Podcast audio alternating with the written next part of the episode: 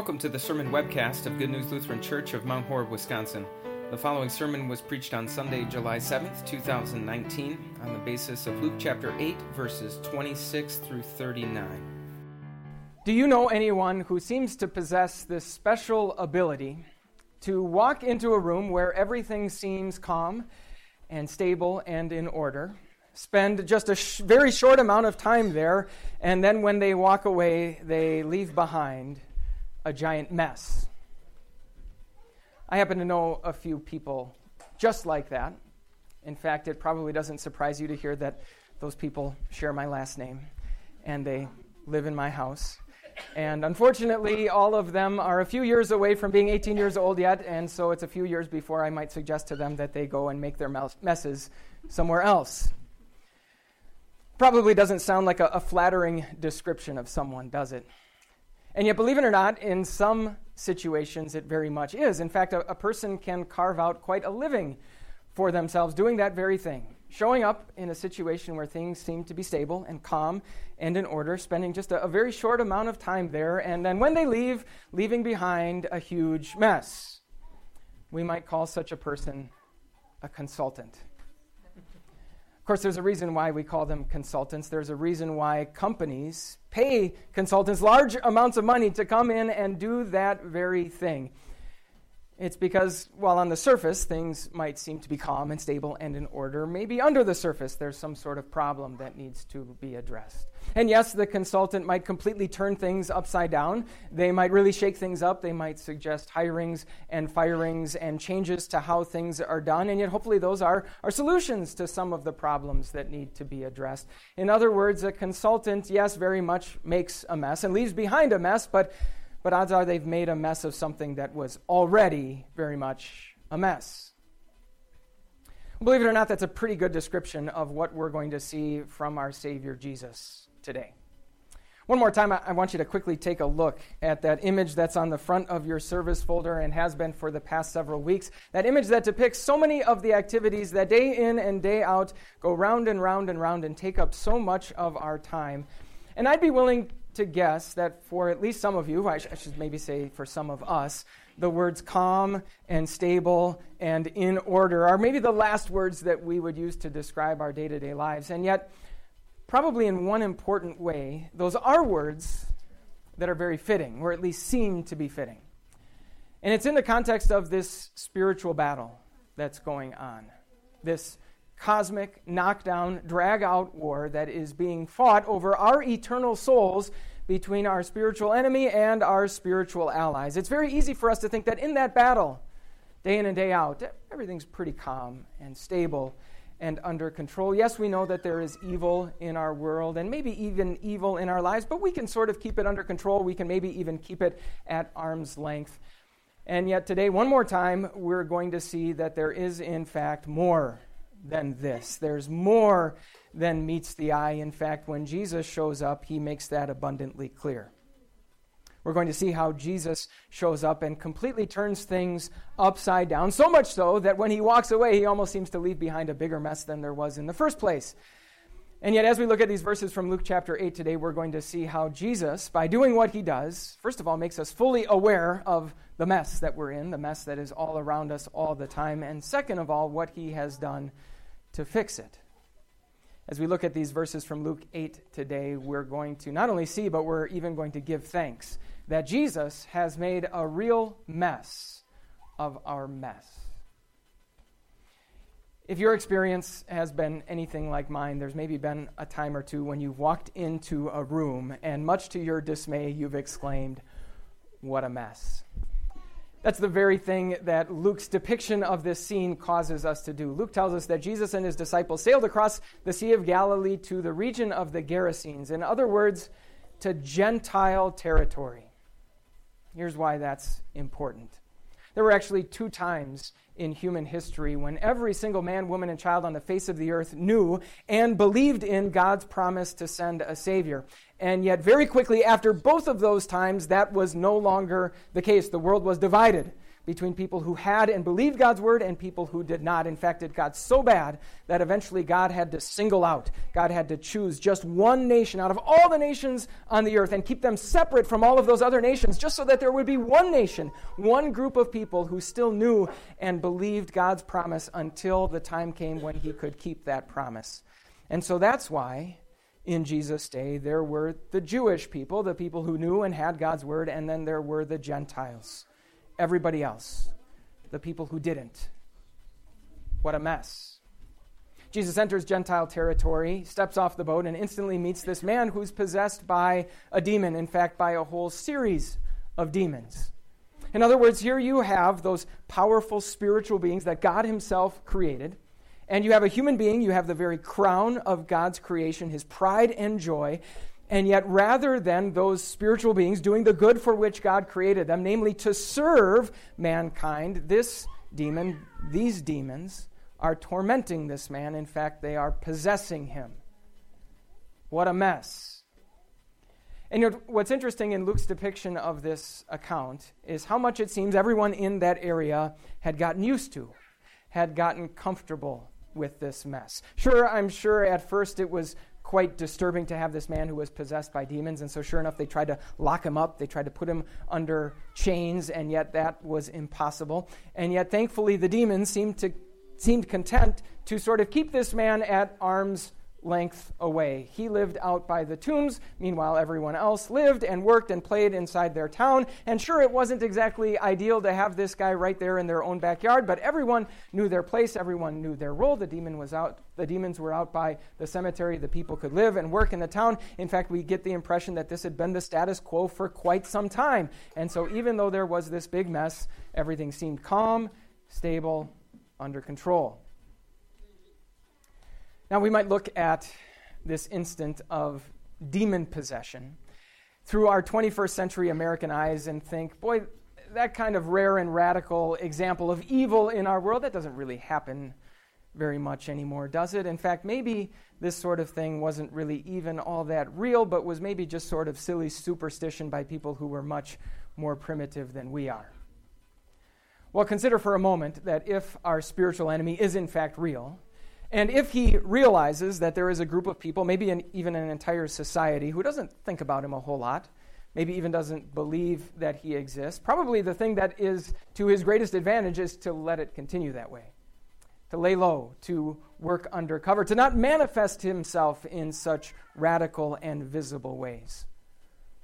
Or maybe, on the other hand, it's just an indication of what these verses demonstrate to us that no matter how big the mess is, no matter how much evil rears its ugly head in our world, the longer we live in it, the more we human beings are really good at getting used to it and getting comfortable with it. So much so, in fact, that even though evil still rears its ugly head, everything seems calm and stable and under control. Consider for a moment just a few of the demonic lies that still possess people just as much as those demons possessed that man. Consider, for example, the idea that the greatest good in life is for us to be happy and to do what feels good and to do the things that will bring us fulfillment. And, and the greatest evil, by contrast, would be if someone were to deny us or deprive us of those things.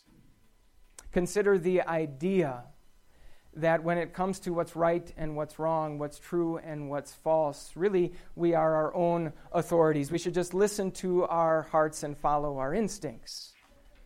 Consider the idea that we human beings really aren't all that bad. Sure, we, we occasionally get off track, but with a little pep talk and a little pat on the back, we can make things right. Or consider the idea that when it comes to God's expectations of us, really all that He wants us to do is try our best and, and be the best version of ourselves that we can possibly be, and He'll be happy with that. We could go on and on. Rest assured, evil is still very much at work in our world today. What a mess. And yet, might it be the case that because that's the air we breathe and the water we drink, because that evil is around us, because we are in the middle of this mess and live in it each and every day, that we get used to it. We get comfortable with it. In fact, So much so that those demonic lies are not just lies that we hear, but pretty soon they're lies that we think, maybe even lies that we say. Lies that we treat not as the demonic lies that they are, but as if they were divine truth. So much so that we lose sight of this battle that's going on all around us, and everything seems calm, everything seems stable, everything seems under control. But then Jesus shows up. That's what happened that day on the shore of the Sea of Galilee. And as Jesus dealt with this mess that he encountered, it's, it's pretty interesting. We get sort of a template, almost like there's this playbook of how Jesus is going to deal with evil in our world. And what's truly interesting is that not only does Jesus know the playbook, but the demons seem to be aware of what's in the playbook as well. So Jesus shows up, and instantly the demons recognize here is someone who is much more powerful than we are. And so they beg him, Jesus Son of the Most High God, have mercy on us. They know that Jesus has total power over them. And sure enough, with nothing more than his word, Jesus is able to order this demon to leave the man that it possessed. And yet, another part of the playbook seems to be that even though Jesus has total power over demons, he is going to exercise that power according to a predetermined timetable. Yes, there very much is a real place that has been prepared for the devil and his angels, where those spiritual enemies of ours will be locked up for all eternity. We call that place hell. And yet the time for them to go there is not yet. And again, the demons seem to know that. They beg Jesus not to send them into the abyss, they beg Jesus to send them somewhere else. And, and sure enough, Jesus grants their request. Off they go into this herd of pigs. Well, it seems as though Jesus has swooped in and saved the day, but then notice what happens next. These demons enter this herd of pigs and they instantly run off the cliff into the Sea of Galilee. The owners of that herd of pigs are no doubt furious because they've just lost their entire business. They go into the town to tell people what has happened. Those people come out, they see what has happened, they see this man dressed and in his right mind, and what's their reaction? They're terrified. In fact, so much so that rather than asking Jesus to stick around and do more of these great miracles, they beg Jesus to leave. And so, sure enough, Jesus walks away, seemingly leaving behind an even bigger mess than the one he found. Of course, Jesus was just getting started, wasn't he? That was the entire reason he came into this world to follow that very same playbook in his opposition and his defeat of those spiritual forces of evil. Jesus came into this world and he very much exposed all of those ideas, all of those demonic lies that so often we hear and so often we are tempted to believe. Jesus revealed the truth that God knows us better than we even know ourselves. And so, no, the best plan for a blessed and wonderful life is not to just do whatever makes us happy, but instead to follow God and His Word. Jesus revealed the truth that God's expectations are much higher than the expectations we have for ourselves, in fact, much higher than we could imagine. God's expectations for us are not simply that we try our best, those expectations are absolute perfection. Jesus came to this world and he revealed that we human beings are not pretty good and, and maybe just need a little bit of direction every now and then. He revealed that we are so fatally flawed that what we need is not a pep talk or a pat on the back. What we really need to do is simply go over to the sidelines, sit down, and just watch as Jesus, our champion, does absolutely everything all by himself that is required for our salvation from start to finish. In fact, that's what he did. And finally, with a, a, word that was just as powerful as the word that he used to drive out those demons, Jesus declared, not only to us, but to Satan and all of his minions, that he had won the victory. Just before he gave up his life, he said, It is finished. Jesus doesn't completely eliminate evil from our world. Evil still very much exists in our world, and yet that evil has very much been defeated. It has been dealt a fatal blow. As Jesus said, it is finished. But then, Jesus didn't just leave a specific region, Jesus left the whole planet. Almost before the dust had settled from that great battle against those spiritual forces of evil, he went back up into heaven leaving us behind. Leaving those enemies still very much at work in our world and now madder than ever, leaving us to face the very same choice that the people of this region faced. What are we going to do with this Jesus? Are we going to push him away, happy to wallow in the mess that he found us in, or are we going to embrace him and live? When Jesus left, he, he seemed to walk away almost from a bigger mess than the one that he found when he showed up.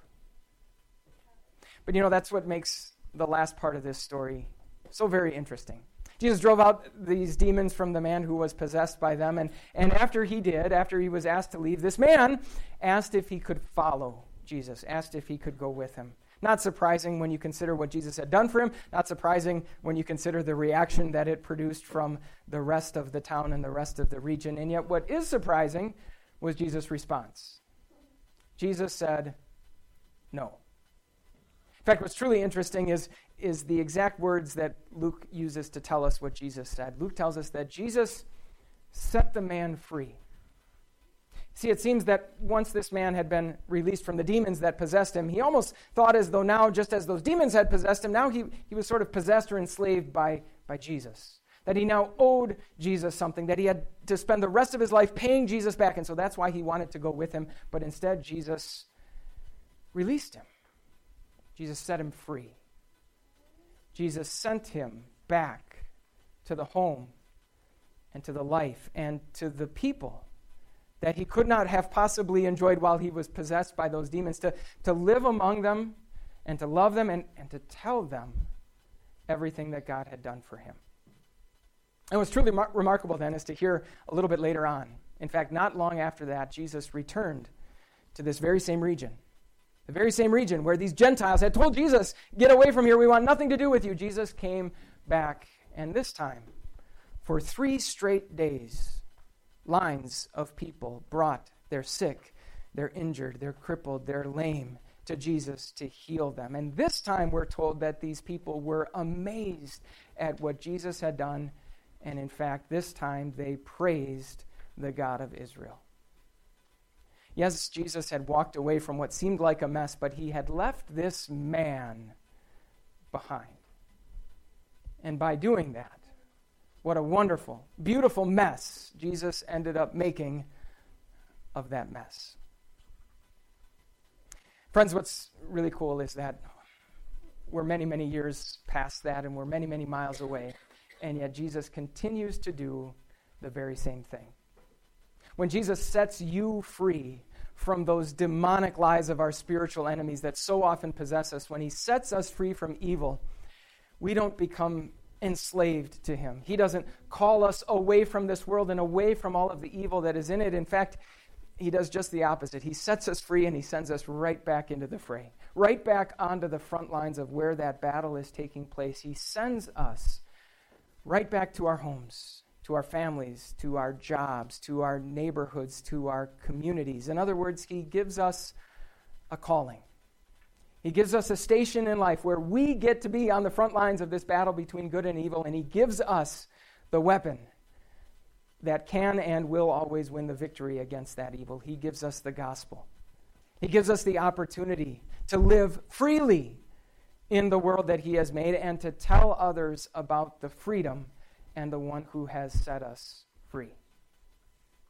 And if that ever sounds like a bad idea to you, just take a look around the room. As much as it's frustrating at times to walk into a room and in dismay say, What a mess. What a cool thing to walk into a room like this and say, What a mess. What a beautiful, wonderful mess God has made of our world that yes, Jesus walked away, but in so doing, he left witnesses behind. And through that plan of his, look at what has happened. That thousands of miles away and thousands of years later, in a place called Mount Horeb, Wisconsin, of all places, there would be a room like this. In fact, that right now, as we speak, there would be all kinds of rooms just like this, all over the world, in every nation under heaven. Some of them much bigger, some of them even smaller. All of them full of people who, just like you and me, have seen what God has done and who, just like you and me, praise the God of Israel. Yes, Jesus walked away from what seemed like a mess, but he left his witnesses behind. And through that plan, what a beautiful, wonderful mess Jesus has made of our mess. Amen. Thank you for listening. For more information about Good News Lutheran Church, visit www.goodnewslc.org.